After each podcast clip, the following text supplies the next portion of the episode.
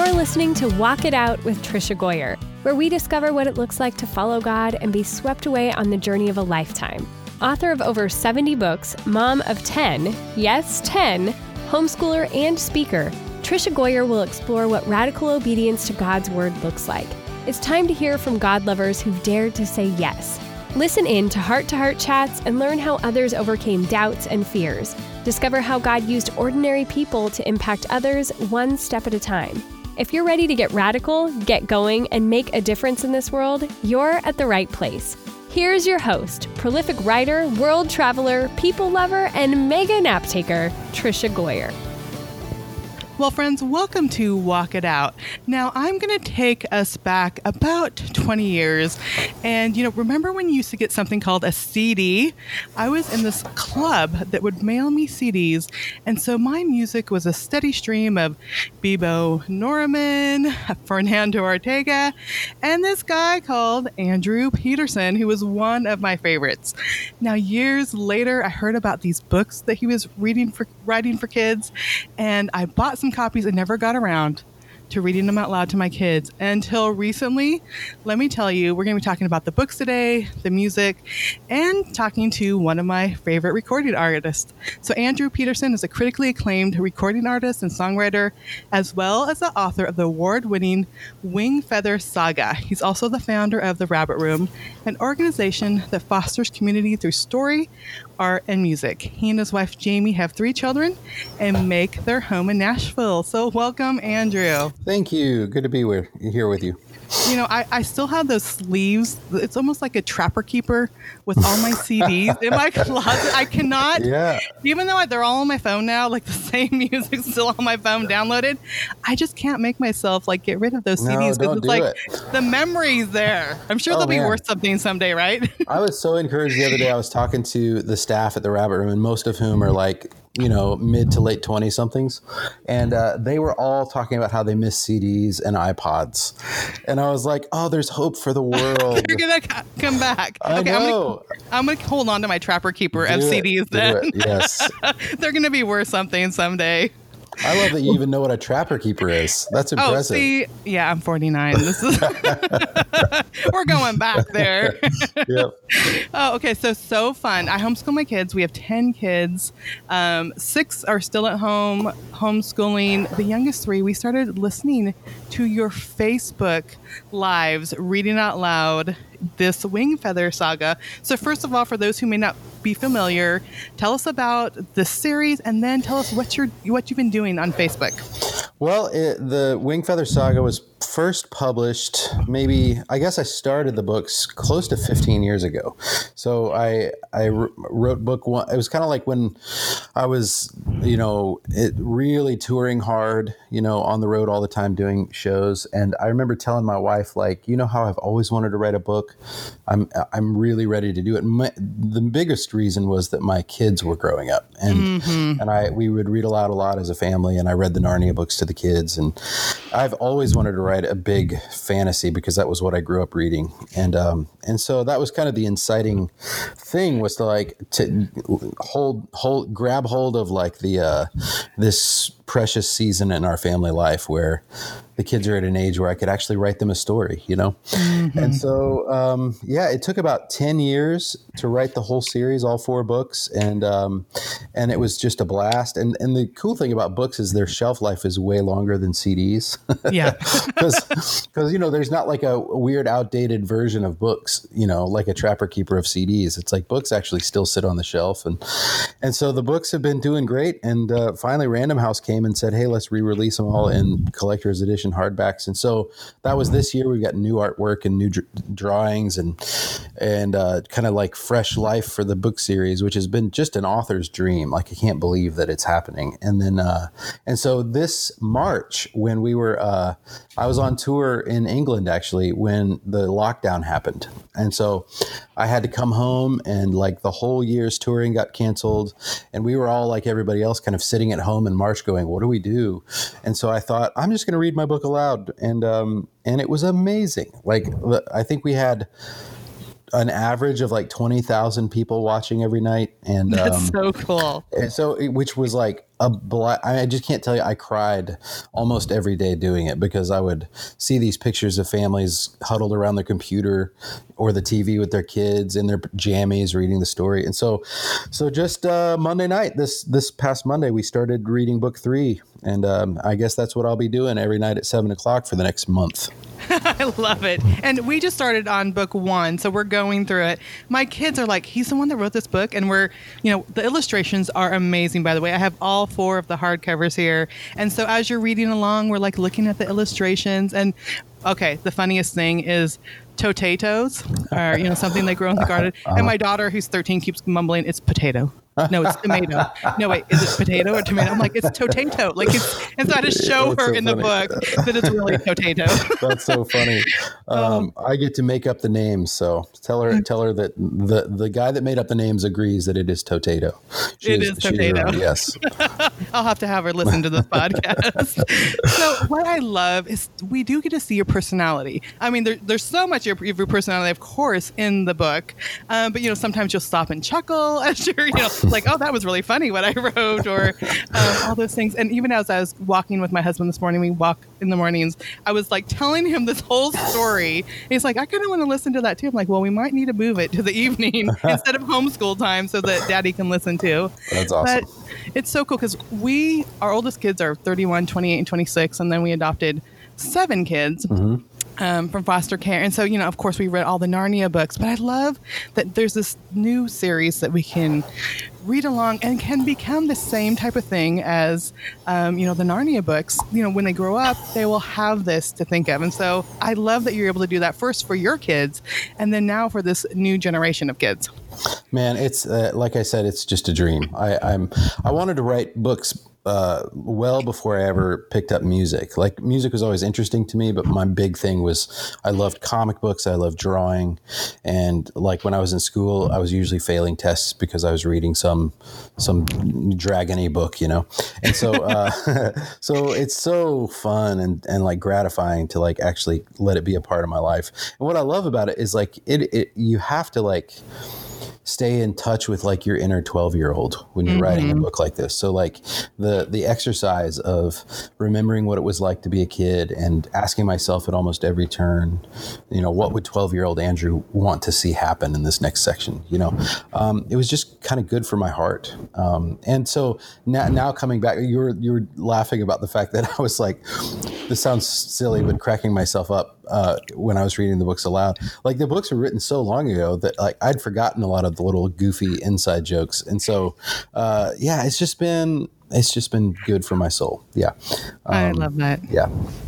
And what I love too, I think, you know, with your music, and I think why you've always been one of my favorite recording artists is there's so much storytelling to your music. Like the songs, they're telling a story. Last night, um, I, I'm like, remember the song? And it was Dancing on the Minefields. And I'm laying in bed showing my husband the song. And I like legit cry every time I get to the end when it says, you know, when I forget my name, remind me what it is. And I'm like, oh my gosh, because my grandma's 91, she lives with us. You know, it's just this generations that are I mean, now that I'm in my late 40s, you see the, the t- passing of time and the generations and the storytelling songs that, you know, you wrote 20 years ago or 15 years ago, whenever, they are still relevant to today. And they, they're even more meaningful, I think, now that we see the, that time passing and that storytelling is such a beautiful thing. Thank you. Um, so was it easy to transition from like the storytelling of the music to the storytelling of the longer books or how, Uh, how is yeah. that different? In some ways, it was there. There's a lot of overlap. You know, like the creative process, whether you're a painter or a poet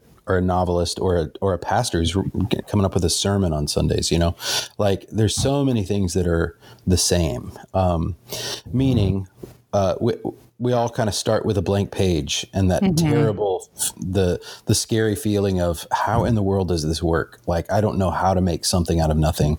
Um, so you sit there with with a lot of the same fear and insecurity and like feeling like you're at the base of a mountain that you don't know how to climb. Um, so all of that is pretty similar like on a practical level. Um, it's different because songwriting's pretty songwriting is kind of like uh, track and book writing is more like cross country, right? Mm-hmm. So everything is like really long and drawn out. You're deferring the satisfaction of sharing your work with anybody for like a year. Whereas with a song, I finish a song, and if I have a show that night, I can try it out on the audience right away. You know, um, but with a book, you know, you don't really get to, you don't really know if you're on the right track for months and months and months. And so you have a lot of time to question your sanity and go, is this, what, what am I doing with my life again? and so, so that, yeah, that was, that was the, the biggest difference to me. But like, you know, the golden ratio, you know what that is? Like the, um, it's this, it's this thing that like, I feel like, was it uh, Da Vinci? A few like it's been the this thing that shows up in nature. It's this like seashells are like this. Oh, okay. Uh, you know what I mean? There's this pattern that yes. the ratios kind of appear again, and it's this beautiful fingerprint of God in some ways, right? And and the fact that this pattern shows up in all these kind of uh, different ways th- all throughout creation. That's kind of how I feel about the creative process. Like like fighting your way through making a record. You you start with nothing.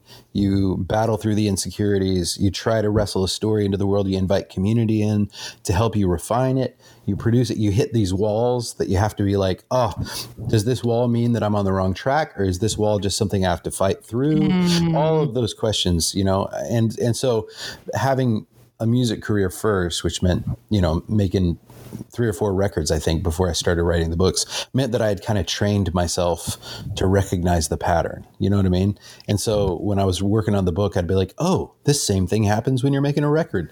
And this is the time that you fight through. Or this is the time I go have coffee with a friend and talk through the problems I'm having. And, uh, and obviously, the, one of the biggest things is this is the time that you, you pray. You ask, absolutely, you know, the source of all beauty and goodness and uh, creativity to, to aid you in your quest, you know? And one of my favorite uh, illustrations uh, about of that is is Bach. I write about this in, in my book, uh, Adorning the Dark. When Bach would write his pieces, you know, he was like one of the in many ways like the best example of what a Christian musician is, you know, like he was writing for the church and wrote these incredible works of art that are, you know, admired by people, whether you're Christians or not, these many years later. And so, uh, one of the cool things about Bach is that at the bottom of his manuscripts, like if you look at, you can look online at Bach manuscripts where he like hand wrote these pieces, he would write SDG at the bottom which meant soli deo gloria, all glory mm. to God. Mm. So he would do all of this work, and at the end of it, he would write, "This is for God's glory." Well, the cool thing to me is that at the top of his manuscripts were the initials JJ, which stood for uh, Jesu Juva, J E S U J U V A, which was Latin for Jesus help me. So Bach would start his work by saying, Jesus help me. Then he would bend himself to the work and fight his way through the thing. And at the end, he would say, All glory to God which I think is like, you know, the the perfect picture of how a Christian ought to go about his work.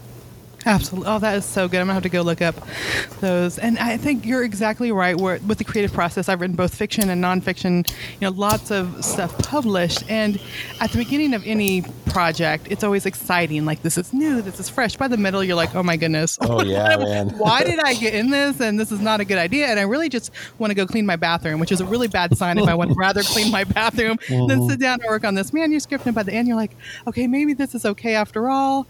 And it seems like you know when book launches, I mean, the the spiritual battles that happen mm-hmm. in my home in the world, I'm like, oh, of course, I have a book launching this. You know, this is why all this is happening. But then you see God showing up and those, you know, letters from readers and you, you, get letters from readers and listeners. And then you see like, okay, this is worth it. This is a fight. This is a mm-hmm. spiritual battle.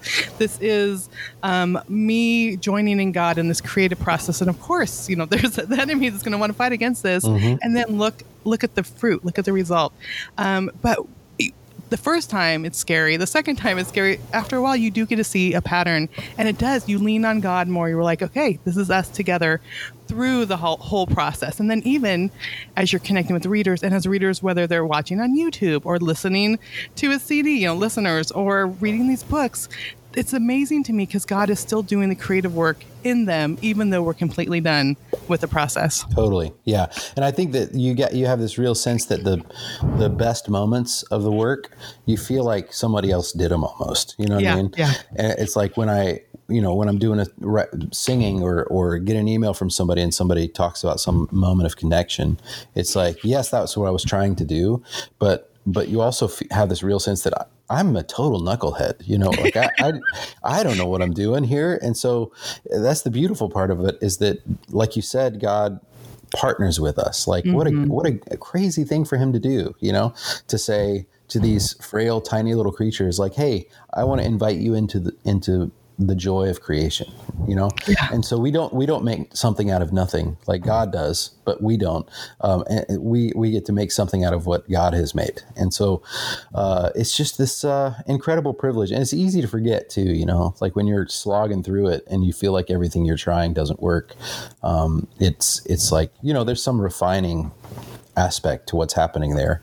Um, but uh, but it is it, like the sum is an incredible it's an incredible privilege and it's just mm-hmm. grace. The whole thing is grace. Like nothing that we make really has any business changing anybody's life you know? And so so when it does happen you, you uh, just have to give thanks because it's it's all gift yeah, and when we look back, I mean, you talked about being that, you know, that kid in school that was failing a test because he was reading, and I picture myself as a fifth grader riding to the library because I didn't grow up in a home that had books, and then mm-hmm. being drawn and just reading book after book after book, and falling on my bike because I have too many books on the handlebars as I'm going down the hill. You know, I just look back and like God put that in us, knowing how he wanted to use us. Mm. But it, you know, it's those those gifts that he gave us even before we knew what he was up to.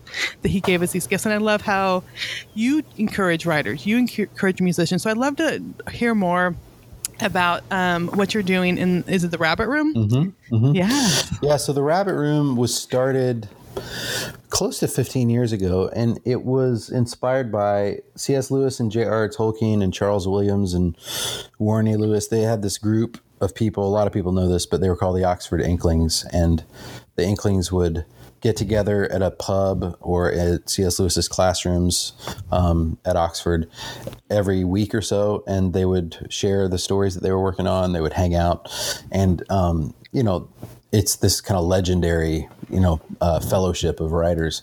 And so the first time I was in Oxford um, years ago, I did what you know every American C.S. Lewis fan does, and you go find the pub. It's mm-hmm. called, the, mm-hmm. called, called the Eagle and Child, and it looks exactly like you would dream that it looks like. You can picture hobbits sitting around the table, you know, and.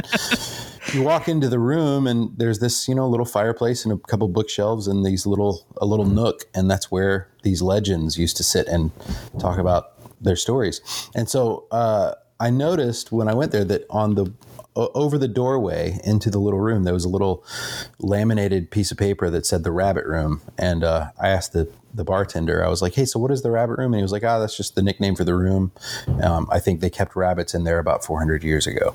And so, which that's England for you, you know? I love that. so uh, back before America was born, we had rabbits in this room. And so, um, anyway, I I was struck when I went in there. I was struck by a few things, but one of the things was this realization that if these guys were getting together at this this you know vill- this pub to hang out like on Tuesdays or whatever it was, like it wasn't just because they were trying to make their books better. It wasn't just because mm-hmm. they were mm-hmm. nerds about books. It's because they liked each other. You know, it was because they were friends, and like there was this. Uh, on the I, I don't want to talk too much about this, but like the on the wall, there was a, a framed piece of paper. It was actually a copy of the original, but the original was like this hilarious signed uh, document that Lewis and Tolkien and all those guys, were, and it was like, "We, the undersigned, have raised a toast to the health of the the proprietor of the pub because tonight his ham was so good." and so, and I thought I it was so that. so sweet and funny, and it just kind of gave you this glimpse into their playfulness, you know, and the fact that these guys were really just buddies, and so this friendship actually was a big part of what gave birth to these works of literature that have changed so many of us, right? And so when I when I came home, I kept thinking about that and about Nashville.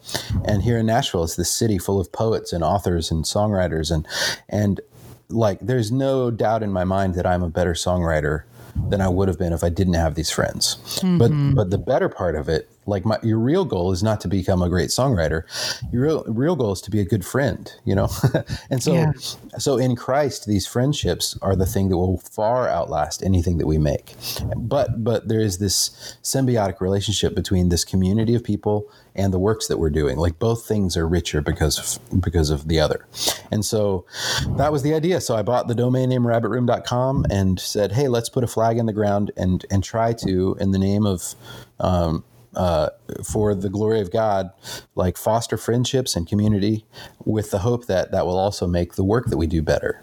And uh, by doing good work, we'll meet new friends, and those friends will, you know, shape the work that we're making. And so. Um, anyway, like I said, it was 15 years ago, and it quickly turned went from being just a blog uh, to a web store where we sold books and music that we believe in, and a conference that we do every year. We've done one in Oxford, but we do one in, in Nashville every year, and uh, and we've published about thirty books so far, and um, and we just are completing a project here in Nashville. It's this old farmhouse that we were able to renovate to kind of be a, a gathering place for the rabbit room. So it's this amazing, uh, amazing thing to get, get to be a part of the story of Nashville in this way. Oh, I love it. Well, you know, Nashville's only five hours away, so uh, right. when, when, the world gets back to normal, I'm gonna be heading over there. I love that so much. You know, but I love that. You know, I went to my first writers conference. I was 22 years old, pregnant with my third baby as a teen mom, mm. and this community of writers came around me and mentored me and loved me. Like I had no right saying I want to be a Christian writer, but they didn't even bat an eye. And you know now you know they're best-selling novelists and uh, writers and we still have this friendship and it truly is the friendships that grow you and carry you and strengthen you for this journey and i, I love you sharing that i love what you're doing um, i'm totally going to go check out the website yeah. oh it sounds wonderful um, okay so I don't usually do this for my podcast, but I know there's so many people that's uh, that are fans of yours. So I went on my social media and ask for questions. So I want to make sure we get some of these in because they'll be very disappointed. Um, okay, so Amy asked me to ask you about the Tolkien fireplace. I don't know what that means, but oh man! So the Tolkien fi- we have this is crazy, but in that rabbit room farmhouse I was telling you about, mm-hmm. um, we were able to acquire the fireplace from Tolkien's house in Oxford. Oh um, my word! yeah, so it's this it's this mantelpiece that um, someone in the states ended up with, and then when they were selling it, so I emailed them and said, "Hey, this is crazy, but you know, some rich guy's going to buy that thing, or it could it could live in this house that's for community that's kind of being built in honor of you know what Tolkien and Lewis stood for. And the guy was able to like come down on a price, and we were able to find the donors that we needed to to to acquire the fireplace. So we have this it's this crazy thing, the fireplace sitting over there, and uh, we just lit our first fire in it when the weather got cold a few days ago, and a group of us sat around and read our favorite Tolkien passages by the fire. Isn't that amazing? Amy must have some inside information here. well, we've uh, we've tweeted about it a few times. Okay. Like there have been pictures online. Oh, that is so cool. All right, uh, another question. Um, Leslie asks, um, "Do you have a favorite theme to write about in your music?" Um. I, I yes, I would I would say that pro- it's not that it's my favorite thing to write about. It's it's more of like something that I have noticed in hindsight. Um, uh, you know, when I sit down to write a song, I'm often not thinking about a theme. You know, you're just trying to be obedient to the to the to the work, right? You're trying to serve the work, and so mm-hmm. um, so a lot of times you don't really know. Like with my books, I don't really I didn't really know what the theme of my books was until I finished and I looked back and I was like, "Oh man, now I can see this this thing from a bird's eye view." And so that's kind of how it is with my music, but the theme that tends to come up most of all is longing. Mm-hmm. And I think that's what I'm I most resonate with, you know, as a as a kind of a melancholic, you know, uh, songwriter, like the thing that that stirs my waters the most is this deep, profound ache for the new creation and for mm-hmm. seeing the face of Christ, you know, like that for the for the the coming of the King, you know, and so I think that's the thing that probably marks marks my music. That's what I've been told is the thing that marks my music. There, I tend to circle back around to stories as a way to pique longing. I'm thinking of your songs as you're talking about it. I, I kind of agree with that. I was even thinking of Dancing on the Minefields, and it talks about the end. You know, mm. we were made for something more. We're living in the Shadowlands. I, I don't have the words exactly, mm-hmm, but, mm-hmm, Yeah. but I can see that that is a lot. And I, you know, and I think that is a, it's a good thing to think about as we're in the middle of busy days and busy lives. And, you know, this is, we're made for something different. And God has, um, yes, you know, He's here with us on earth, but we can have something to look forward to with, with hope and joy. I love that. So that's awesome. Thanks. All right. Um, so Kristen asked, how have you nurtured creativity with your own kids and then um, also helping them achieve their dreams? Well, we have we have three kids who are no longer kids technically. My my youngest just turned 18 and she's in college overseas and my middle son is a record producer and a drummer and my oldest son is an animation major and uh, and an incredible visual artist. But they're, the cool thing is they all three play music and um, my daughter's released a few records. My son's produced quite a few. And this this year during quarantine, um, they were all kind of stuck here. Um, nearby or at home. And, uh, and my, Jamie and I have been bugging them for years. Like, why don't you guys form a sibling band? Because like you all do music, all your gifts complement each other so much. Like, why don't you guys do it? And so they were all too busy until this lockdown happened. And so they made a record this, uh, Oh, this wow. year, which is just mind blowingly good. I can't believe how good it is.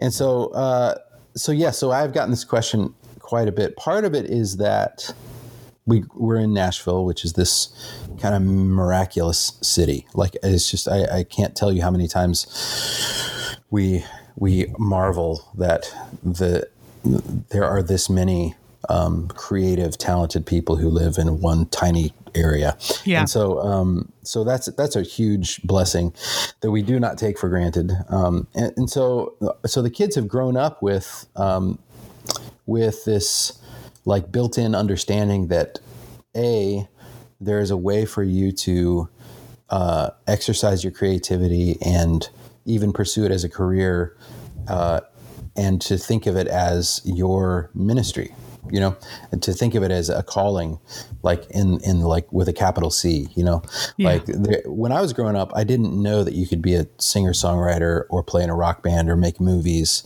um, and think of it as um, a way for you to live out God's gifting in your life. You know what I mean? Like I just kind of thought, well, there's ministry. You're a pastor, or you're a teacher, or a missionary, and then there's film and music and whatever, and those two things are very separate. And so our kids had, did not grow up with that like segregated idea of Yeah. of art and church. And so there's this the church here and the way we've kind of cultivated our home is just that that our Christianity is taken for granted. Like this is a this is we one of my favorite quotes from a mentor of ours years ago was that that uh, Christianity Christianity ought to be as ordinary in your home as dirty laundry and cornflakes, which which is to say, like you know, like some families do devotions and and have like a worship time or whatever, but our family just never it never worked for us to do that. And you know, I'm sure that there were times where we felt kind of guilty, like why uh, why don't we do this more? But then I realized that like we also in our family, it's not weird to stop what we're doing and to pray. You know, Yeah. it's something else I learned from a friend of mine. When somebody says, "Hey, will you pray for me about this thing?" Like one of the best things you could do is to just literally stop what you're doing and pray for them. Yeah. Um, that way you don't feel guilty for forgetting later. You know, and so uh, and you know we would talk about theological ideas. We would talk about uh, um, who Jesus is. We just took it seriously enough that it was just a normal part of our lives, right?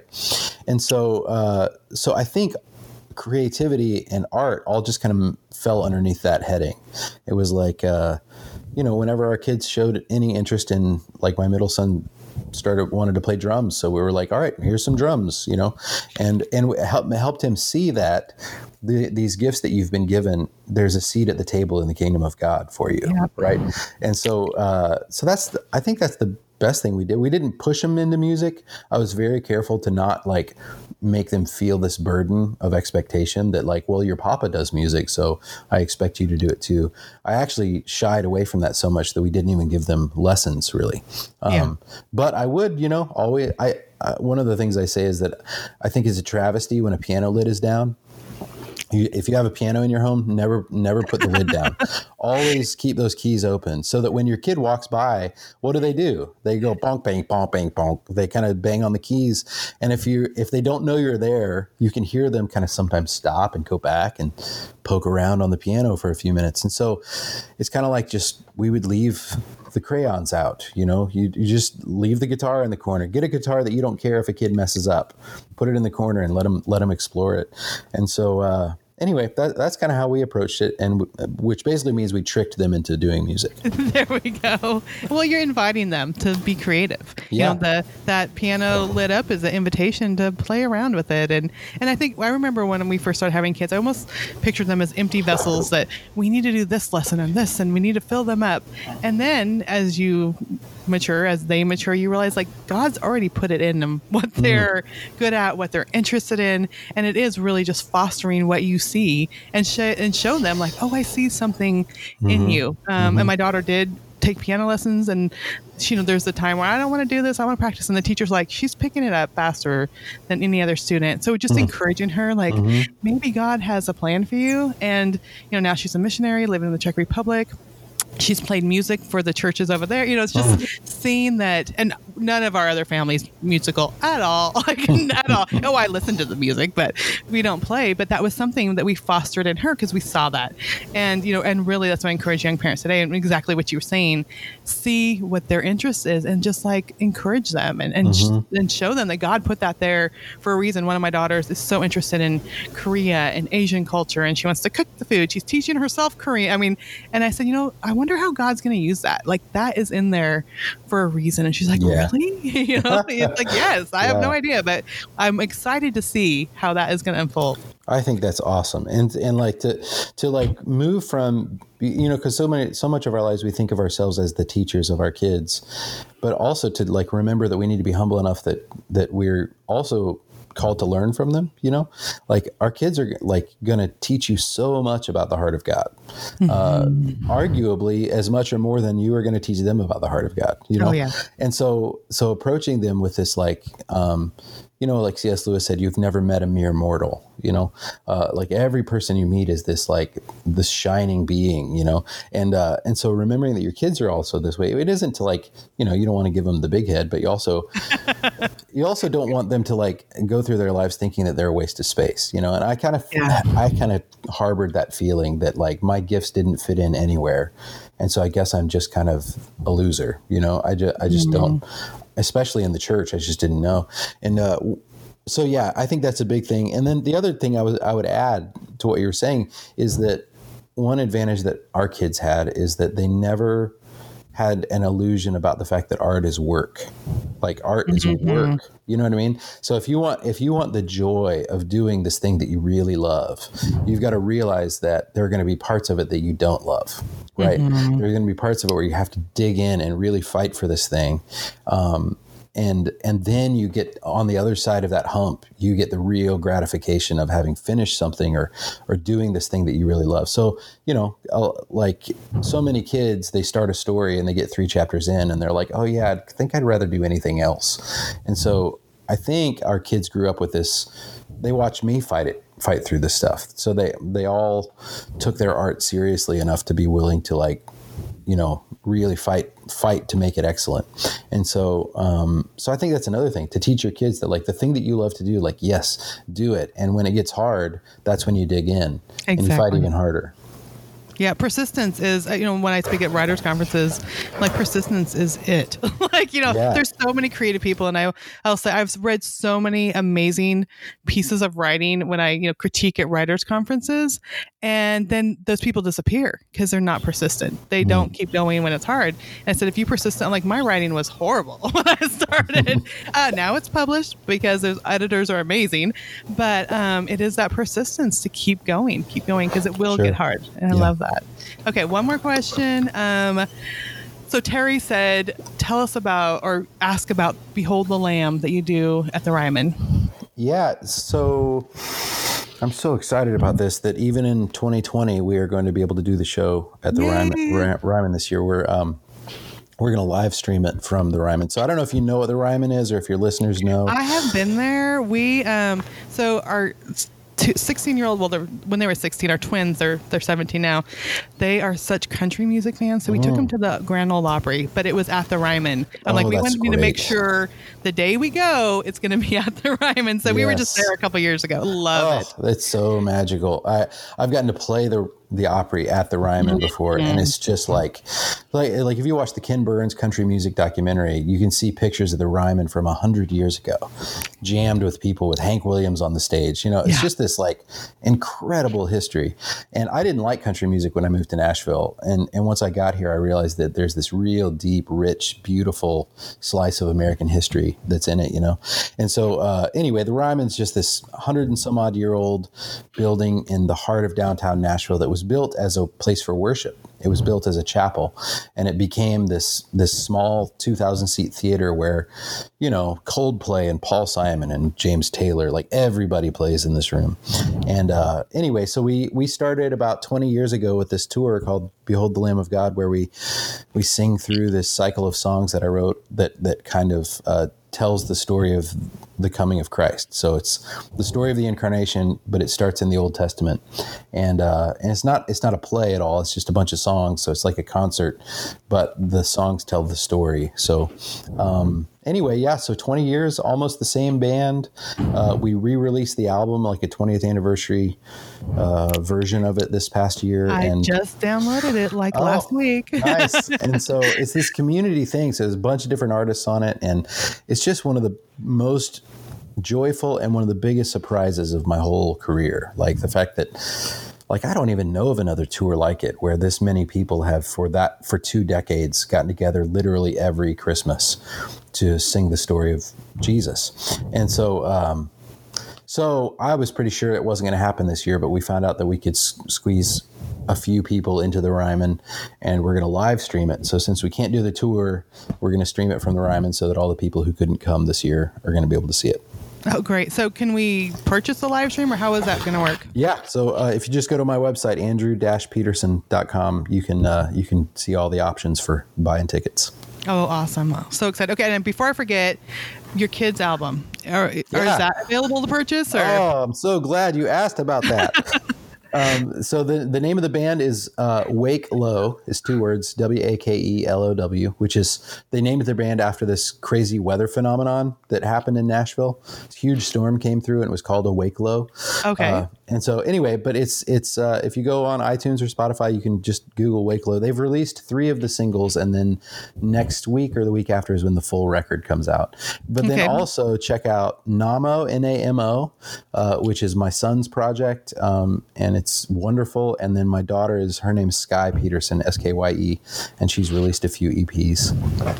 I'm writing all this down. We're going to have it in the show notes. Now, Yay. This is recording uh, the end of October. It'll be coming out the beginning of November. So this, the Yeah. album will probably be out by the time this releases. It will, I think it, the album releases like November second or something like that. So yeah, Okay, yeah. we should be good. All right, so definitely go look it. Go look it up. well, Andrew, just thank you so much, um, and go ahead and give your website. We'll, we will have in the show notes, but for everyone to find all these things that we've talked about. Yeah, so you can go to uh, wingfeathersaga.com, you can go to rabbitroom.com or andrew-peterson.com. Make sure you put the dash in there because if you don't, then it takes you to the thriller novelist Andrew Peterson. That is not me. Don't buy those books and read them Yeah. out loud to your kids. I've gotten some angry emails and I was like, it's not me, it's not me. Well, friends, I bet you couldn't tell at all that I'm an Andrew Peterson fan from that interview. I've been telling so many people, guess who I'm going to be talking to? Um, but again, I highly recommend, well, first of all, his music because it is amazing. Um, second, the Wing Feather Saga. These books, there's four books in the series. The first one is called On the Edge of the Dark Sea of Darkness. Get these, they are four hardcover books. The illustrations are amazing. Um, and then go and watch him on Facebook reading aloud to families. It's so encouraging. It's so fun. And in this time where I know my kids aren't doing a lot of activities, this is something fun for them to do. But I loved everything Andrew and I were talking about today. Just to remember that those gifts that you have inside you and the gifts inside your kids are for a purpose. I think so many times it's easy for us as parents to say, look at what God has gifted my kids with, and this is so amazing, and we want to encourage that. But there are gifts inside you that God wants to use too. God has big plans for those. Um, don't tell yourself, I'll wait till my kids are grown to follow these dreams that I have, but really look and say, how can I do something with these gifts and these talents and these desires now? Um, even in the midst of a busy life and take time to do that. As a young mom and writer, I was a homeschooling mom of three little kids, five and under, and it was during their nap time that I would dare to sit down and write. Now, most of that writing has never seen the light of day. It's not published, but that time and that dedication that I took grew me into the writer who I am now. And I remember even as I got a little older and they didn't have nap time, two hours in the afternoon, I would say, This is mommy's writing time. And I would set up Barney the dinosaur. This is again aging me, just like the Trapper Keeper. Um, Barney the dinosaur was playing on the VHS tape on the TV in the room. Play Doh was set up, blocks were set up, Legos set up, and my kids played for two hours. Um, or when they got a little bit older, they were able to play out in the yard. And that was my writing time. And that dedicated writing time made a big difference. And even today, it doesn't get easier, even though I've had all these things published. Just yesterday, I'm working on a new book. And so set my two hours in the afternoon and the kids came in multiple times. Can you take me here? Can you help me with this? This is mommy's writing time. And I am able to help them and we do all the things, but they need to know that you are following those gifts God gave you. And as a result, my kids have gone with me to conventions when I speak, on book signing tours. I, they've been there when I've interviewed amazing people, all because I dared to follow the dreams that God placed inside me. Um, so just think about that. Think about just growing those gifts. Now, today's walk it out verse of the week is Psalm 38 9. O Lord, all my longing is before you. My sign is not hidden from you. And Andrew talked about, you know, a lot of the themes of his music has to do with longing. And yes, of course, we're longing for, you know, uh, a world without pain and without heartache, but also the longings of our everyday life are real too. And, and sometimes it gives us hope to remember that God does have that good future in, in store for us.